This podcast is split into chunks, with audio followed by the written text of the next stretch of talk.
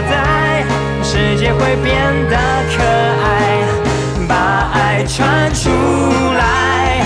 中央广播电台，中央广播电台。Sobat Muda pendengar setia Radio Taiwan Internasional, program Bahasa Indonesia. Apa kabarnya? Ketemu lagi dengan gue Ipong di sini seperti biasa. Hari Selasa, harinya Blitz Musik, dan dalam 20 menit ke depan gue akan ngebagiin informasi hangat seputar berita-berita musik yang ada di Indonesia, di Taiwan maupun juga di mancanegara. Udah sepekan gak ketemu, dan cuaca di pekan ini belakangan ini banyak banget nih ya. Warga di Taiwan selalu ngomongin hari kerja cuacanya bagus, hari Sabtu dan Minggu hujan melulu gitu ya. Emang kayaknya udah ditakdirkan apa ya? Emang udah waktunya istirahat kali ya. Udah ditakdirin untuk istirahat jadi. Dan jadi bisa pakai momen ini ya, daripada kita mungkin Sabtu Minggu harus main kemana ya, ataupun mungkin mengisi acara dengan berbagai aktivitas. Entah biasanya udah memasuki musim panas, banyak banget kan kegiatan-kegiatan yang bisa dilakukan di luar rumah. Misalnya bersepeda, olahraga, ada yang hobi mancing, ada yang hobi renang, ada yang hobi apalagi snorkel gitu ya. Dan banyak banget sebenarnya kegiatan yang bisa dilakukan ya. Tapi ya, belakangan ini dalam kurun waktu udah hampir sebulan nih ya, setiap Sabtu dan Minggu udah pasti hujan ya. Dan momen ini bisa dibilang sebuah momen yang bagus banget ya. Jadi sebenarnya yang kuasa ini lagi ngingetin kita semua, istirahat. Jangan sampai aktivitasnya terlalu berlebihan sampai capek ya. Apalagi untuk bekerja lagi di hari Senin. Dan itu bisa dibilang bukan suatu hal yang sangat gampang ya. Banyak yang bilang Sabtu dan Minggu isilah aktivitas sebanyak-banyaknya, tapi juga harus jangan terlalu diforsir ya. Karena apa? Seninnya kita harus beraktivitas kembali, bekerja kembali gitu ya. Dan diharapkan agar teman-teman selalu stay fit ya, selalu sehat, dan juga semoga sukses terus ya. Apalagi dalam ngecuan ya. Ngecuan. Yuk, langsung aja di pekan ini gue akan ngebahas satu berita, di mana ini adalah beliau adalah seorang yang sangat-sangat dihormati terutama dalam sektor industri musik ya. Dan kita lihat aja, langsung aja gue kasih judulnya Dunia Kehilangan Ryuichi Sakamoto ya. Dunia video game kehilangan seorang musik legendaris. Kalau misalnya teman-teman adalah pencinta game-game asal Jepang ya, entah itu dari Bandai, Namco ya, terus ada lagi Sega, ada lagi Nintendo ya, pasti udah nggak asing dengan lagu-lagu ini ya. Dan gue yakin banyak teman-teman, apalagi pendengar setia RTSI, pasti banyak juga yang gamers ya. Entah mau pakai konsol, entah mau pakai PC, pasti ada yang suka ya, jadi seorang gamer ya. Dan kayaknya zaman sekarang gamer kayak udah satu keharusan ya kayaknya. Setiap orang pasti punya gamenya sendiri ya. Maka dari itu nggak heran kalau game-game sekarang yang semakin beredar semakin banyak kalau muda, bahkan semakin canggih. Yuk, seorang musisi legendaris yang telah menginspirasi perkembangan musik video game yang sembari membuka jalan dalam langkah berani bagi musik elektronik. Siapa beliau? Adalah Ryuichi Sakamoto. Banyak orang akan mengingat musisi dan komposer legendaris yang telah tutup usia di umurnya yang baru saja genap 71 tahun. Hasil karya dari Ryuichi Sakamoto tentu dekat banget dengan para gamers ya, dan para pencinta subkultur anime di Jepang ya. Dan bisa dibilang subkultur anime ini sendiri tidak hanya populer di Jepang, di seluruh dunia bahkan ya. Bahkan kalau misalnya kita ngelihat berbagai forum-forum internasional kayak misalnya Reddit gitu ya. Kayak misalnya apalagi ya, banyak banget sih. Selain Reddit, kayaknya paling gede Reddit yang kalau mudah ya. Dan di situ udah banyak banget MXR Play gitu-gitu ya. Itu juga banyak banget ngebahas terkait yang namanya subkultur anime-anime terbaru dari Jepang gitu. Dan ini dicintai oleh banyak banget ya. Jadi bisa dibilang pencinta dan juga pengagumnya ada banyak sekali terkait yang namanya subkultur anime. Yuk, lanjut lagi. Hasil karya Ryuichi Sakamoto bisa dibilang terkesan solo eksperimental ya. Dan musiknya ini bisa menggugah para pemain ya, para gamers untuk menikmati permainan sembari mendengarkan lagu-lagu rilisannya. Nggak sedikit penghargaan yang telah diraih oleh beliau ya. Untuk film antara lain The Revenant, Merry Christmas Mr Lawrence, dan juga The Last Emperor. Ditambah lagi dengan hasil karya synth ya, synthesizer rilisannya di Yellow Magic Orchestra yang telah membuka sebuah jalur yang baru bagi kancah musik elektronik modern. Mungkin teman-teman bisa nyoba kalau misalnya belum pernah ngedengerin ya Yellow Magic Orchestra. Di situ benar-benar kok kayaknya eksperimental banget ya. Benar-benar solois banget gitu. Dan mungkin ada beberapa teman yang juga suka dengan genre-genre seperti itu. nggak ada salahnya juga untuk ngedengerin genre baru ataupun lagu baru setiap harinya ya, karena akan ngebuka mata kita dan juga itu akan menambah selera kita. Nggak ada yang salah kok dengan penambahan seleranya. Lanjut lagi, musiknya Ryuichi Sakamoto secara tidak sengaja juga telah memberikan pengaruh yang besar pada ragam gaya musik di dunia, dari house ya, dari hip-hop, techno sampai ke J-Pop ya. Ryuichi yang lebih banyak berkarya di balik layar untuk pangsa pasar musik video game. Dan terasa agak mustahil kalau nggak ngebahas sebuah evolusi game tanpa membicarakan musiknya yang merujuk pada karya Sakamoto dan juga bandnya, yaitu adalah Yellow Magic Orchestra. Mungkin teman-teman sekalian nggak akrab dan juga kenal dengan orang yang satu ini. Namun besar kemungkinannya kalau misalnya teman-teman pasti pernah mendengarkan hasil karya via video game yang telah laris di berbagai belahan dunia. Dan bisa bilang hubungannya apa dengan Yellow Magic Orchestra dengan industri video game ini? Dan sebenarnya ini udah terjadi di awal tahun 1970-an. Ini sedikit sejarah nih kalau mudah nih ya. Dimana ledakan tahun 70-an, ledakan dan juga tren dunia terkait video game yang sudah dirilis ketika band ini mengambil berbagai efek suara dan juga sampel dari sebuah game konsol, yaitu adalah Space Invader ya. Masih ingat kalau mana suaranya kan unik-unik tuh ya, apalagi yang mainnya di dingdong gitu ya. Space Invader dan juga Exidy Circus dalam debut album milik Yellow Magic Orchestra pada tahun 1978. Lalu 6 tahun kemudian, drummer bandnya itu adalah Haruomi Hosono yang turut merilis sebuah album lagu yang bertajuk Video Game Music yang telah bekerja sama dengan Namco Jepang ya. Secara luas album ini dianggap oleh publik sebagai album soundtrack video game pertama di dunia. Karena biasanya game konsol, musik-musik yang ada di dalamnya itu pasti akan diciptakan oleh seorang penulis lagunya, lalu akan dikerjakan oleh seorang musik produser, dan musik-musik inilah ntar yang sudah direkam selesai baru akan dipergunakan di dalam sebuah game yang sudah siap dirilis. Dan belum pernah ada game-game, lagu-lagu dari game-game yang terkenal itu biasanya akan dijadikan sebuah albumnya. Kayak misalnya lagu-lagu Mario Bros ya, belum lagi ada lagu-lagu Mario Kart, lagu-lagu Yoshi gitu ya. Kayak begitu-gitu kalau muda, lagu-lagunya Tekken ya. Itu kan semua punya lagunya sendiri. Lagu Street Fighter ya, belum lagi misalnya kayak lagu Age of Empire sedikit ke PC gitu ya. GTA pun punya kompilasi albumnya kalau muda. Jadi udah nggak asing lagi yang namanya album. Itu akan semuanya memuat ya hasil-hasil karya yang terdapat pada sebuah konsol game. Tapi di tahun 1978 ini adalah yang pertama kali dilakukan ya, karena nggak pernah ada perilisan sebuah album musik yang isinya adalah lagu-lagu terkait dari sebuah konsol game. Kira-kira begitu kalau mudah. Drummer band ini Haruomi Hosono ini akhirnya membuat sebuah soundtrack ya. Menulis sendiri, ngerekam sendiri, produksi sendiri, rilis sendiri. Soundtrack video game pertama di dunia. Rilisan berbagai album dari Yellow Magic Orchestra ini disambut baik oleh pasar dan juga para fans, terutama para gamer ya. Album solo Sakamoto serta skor film yang telah memberikan pengaruh besar pada generasi pertama komposer video game ya. Dengan musik-musik dari Yellow Magic Orchestra dan Sakamoto sendiri yang memang telah muncul di berbagai video game sepanjang tahun 80-an. Misalnya lagu Raiden ya, dari album kedua di Yellow Magic Orchestra, muncul di game Sega pada tahun 82. Belum ada lagi Super Lokomotif, sementara Rob Hubert ini mengambil contoh musik dari score film Sakamoto untuk karyanya yang telah dirilis pada tahun 83. Selain itu ada lagi Merry Christmas Mr Lawrence dalam skornya untuk Karate Internasional di Commodore 64. Pada saat Karate Internasional berhasil dirilis pada tahun 1986, komposer video asal Denmark yaitu adalah Jesper Kyd yang terkenal dengan hasil karyanya antara lain Assassin's Creed.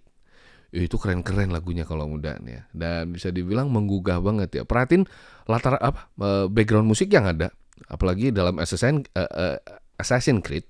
Ini benar-benar megah banget gitu loh. Dan ada yang bilang itu adalah benar-benar hasil rekaman dari pemain orkestra gitu kalau mudah. Ada lagi yang digabungkan, ada juga yang bilang itu MIDI, tapi gue yakin itu adalah pemain seorang manusia, seorang musisi, dan dengan bandnya yaitu adalah sebuah orkestra kalau mudah.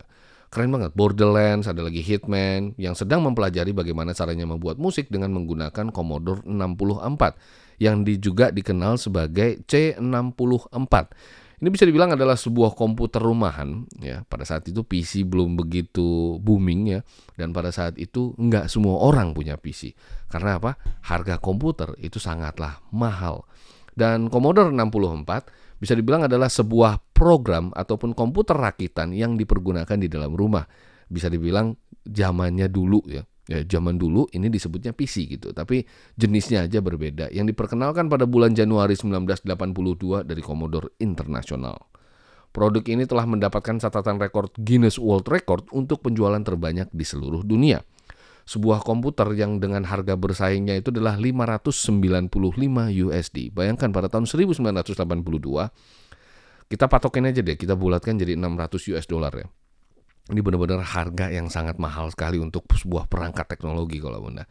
Dan C64 ini dilengkapi dengan teknologi 8 bit. Pada saat itu ini adalah sebuah produk yang paling canggih lagi mutakhir. Bisa dibilang kayak Mac Studio Pro zaman sekarang gitu kalau Bunda. Yang harganya benar-benar mahal banget, cuman sebuah kotak begitu doang. Dan ya, yang namanya juga berkarya dalam bidang teknologi, tentu perangkat yang kita gunakan juga harus ngikutin trendy dan juga harus ngikutin zaman kalau muda. Yuk lanjut lagi. Ini adalah sepotong respon dari Jesper Kyd yang telah mengirimkan email kepada administrasi NMI. Ini yang gue lansir dari NMI terkait cerita ini. Merry Christmas Mr. Lawrence adalah sebuah ada di peringkat tersebut dalam sebuah skor film terbaik dan skor film yang paling sulit untuk dibuat. Skor langka yang pernah Anda dengar tidak akan terlupakan seumur hidup, bahkan menjadi bagian dari diri kita. Hanya bisa dikatakan bahwa rilisan itu adalah musik terbaiknya. Sakamoto benar-benar membantu dan berkontribusi besar dalam kecintaan saya terhadap musik, ujar Jesper Kyd ya, kepada NME. Lanjut lagi nih kalau muda. Rentetan game asal Jepang sendiri yang tidak terlepas dari nama besar Ryuichi Sakamoto. Masih ada lagi dari Nobu Uematsu ya, di Final Fantasy ya. Mungkin teman-teman yang main Final Fantasy, gue lupa sekarang udah seri 11 ya apa 12, gue lupa deh, banyak banget tuh kayaknya. Dan Nobu Uematsu di Final Fantasy hingga ke Koji Kondo di Super Mario Bros. Dan teman-teman mungkin akan sangat kesulitan untuk tidak menemukan komposer video game Jepang tanpa mengutip Yellow Magic Orchestra. Bisa dibilang kalau para produser dan juga komposer untuk video game konsol, Yellow Magic Orchestra ini bisa dibilang sebuah kiblat musik terbaru ya untuk kancah tersebut ya. Dan memang Yellow Magic Orchestra ini punya pengaruh yang sangat besar. Selain itu juga masih ada lagi komposer asal Namco, yaitu adalah Shinji Hosoe, Nobuyoshi Sano, Takayuki Aihara, dan Hiroto Sasaki yang telah terkenal dalam hasil karya mereka di game Tekken dan juga Ridge Rage ya. Bahkan orang-orang ini telah membentuk sebuah band parodi yang bernama Oriental Magnetic Yellow Band yang telah merilis 7 album semenjak band ini dibentuk pada tahun 1994. Dan berikutnya, Takeshi Furukawa yang telah mengubah musik untuk The Last Guardian ya, memberitahukan NMI bahwa Sakamoto dianggap sebagai ikon budaya dan komposer terkemuka di Jepang ya. Dirinya adalah seorang yang sangat cerdas dengan kebudayaan dan juga nilai-nilai norma yang sangat tinggi ya. Bahkan dijuluki sebagai Kyoju atau profesor oleh publik Jepang ya.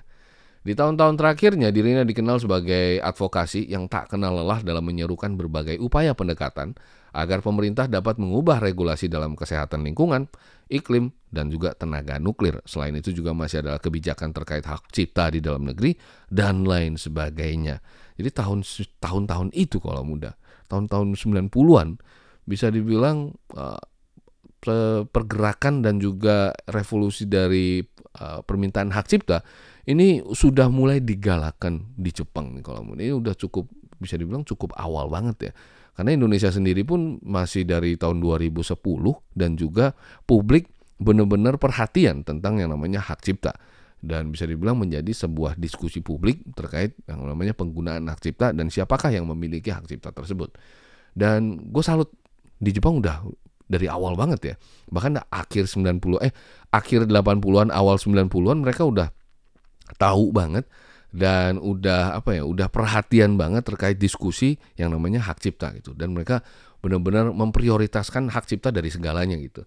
Maka dari itu nggak heran kalau misalnya permusikan di Jepang itu sendiri begitu ketat dan juga sangat kompetitif nih kalau muda. Yuk kita lanjut lagi. Musik Sakamoto tidak hanya mempengaruhi para komposer ya. Dalam sebuah wawancara pada tahun 1999 dengan sebuah majalah yaitu adalah The Age, pencipta musik untuk Sonic the Hedgehog, ya, Yuki Naka, ditanya mengapa dirinya memutuskan untuk mengejar karir di industri video game.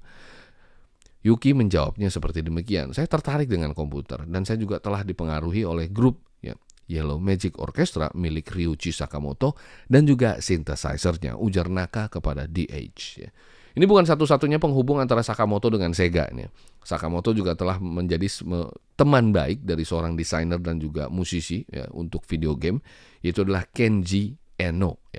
Eno lebih dikenal dengan mengembangkan game Sega Dreamcast D2-nya dan juga Enemy Zero. Tapi untuk menampilkan cover dari Yellow Magic Orchestra di band milik Kenji yang berbasis di Norwegia, terkadang panggungnya diisi oleh juga salah satu putri dari Sakamoto, yaitu adalah Miyu. Ya. Karena Eno memberikan Sega sebuah hak penerbitan secara eksklusif untuk game yang telah dirilis. Hal ini tentu akan menjalin sebuah hubungan yang erat dengan pihak perusahaan. Reputasi Eno sendiri sebagai penerbit terpercaya dan telah diberikan tanggung jawab dalam membuat musik startup untuk konsol Dreamcast Sega.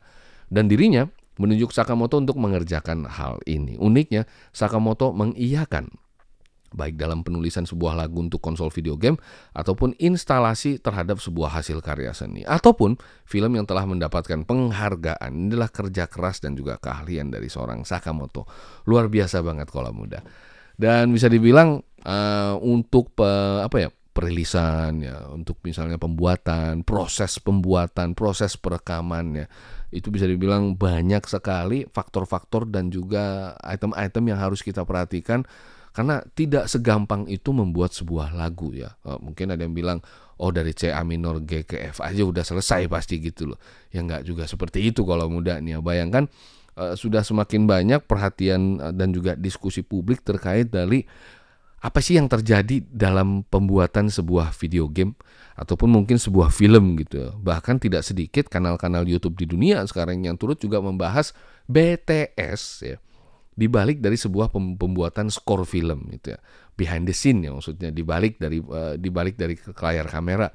Misalnya seperti pembuatan sebuah film yang ditulis lagu-lagunya oleh Hans Zimmer dalam sebuah film yang berjudul Dune, ya. Hans Zimmer nulis semua lagu-lagunya yang ada di Dune. Ini benar-benar keren banget, ya. Dan bagaimana caranya itu terjadi, semua lagu-lagu yang ada. Kalau misalnya teman-teman pernah nonton, ini benar-benar, ini kok bisa ngasih inspirasi banget, ya. Nggak tahu dari mana inspirasi datangnya. Suara bisa datang dari situ dan lain sebagainya. Dan itu adalah sebuah skill dan juga sebuah pengetahuan yang sangat luar biasa banget, ya. Jadi salut deh sama orang-orang yang bisa bikin skor film, apalagi mungkin lagu-lagu video game. Bahkan sebuah lagu pun kayaknya nggak segampang itu untuk diciptakan gitu kalau mudahnya.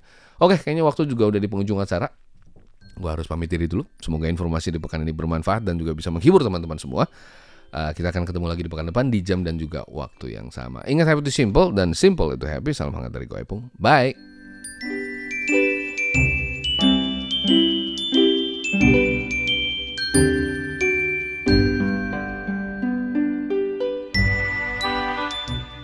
Para pendengar sekalian, demikianlah siaran dari Radio Taiwan Internasional program Bahasa Indonesia.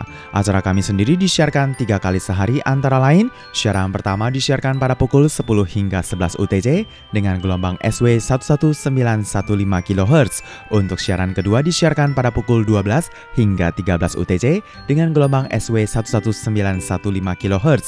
Dan siaran ketiga disiarkan pada pukul 14 hingga 15 UTC dengan gelombang SW 9735 kHz. Untuk acara hasil kerjasama dengan Kementerian Ketenagakerjaan Taiwan disiarkan setiap hari Kamis pukul 20 hingga 21 waktu Taiwan dengan gelombang MW 1422 dan siaran ulangnya disiarkan pada hari Jumat pukul 8 hingga 9 waktu Taiwan dengan gelombang MW 1422. Guna memudahkan pemantauan siaran dari RTI, silahkan mengunduh aplikasi Radio Taiwan Internasional di dalam gawai dan juga gadget Anda. Jangan lupa untuk menambahkan fanpage Facebook RTSI. Untuk kritik dan saran, silahkan kirimkan email Anda ke rtsi@rt.org.tw. Dan untuk surat tertulis, silahkan layangkan ke PO Box 123, strip 199, Taipei City, kode pos 11199 Taiwan. Para pendengar sekalian, jangan lupa untuk selalu mendukung dan mendengarkan siaran dari Radio Taiwan Internasional program Bahasa Indonesia. Terima kasih.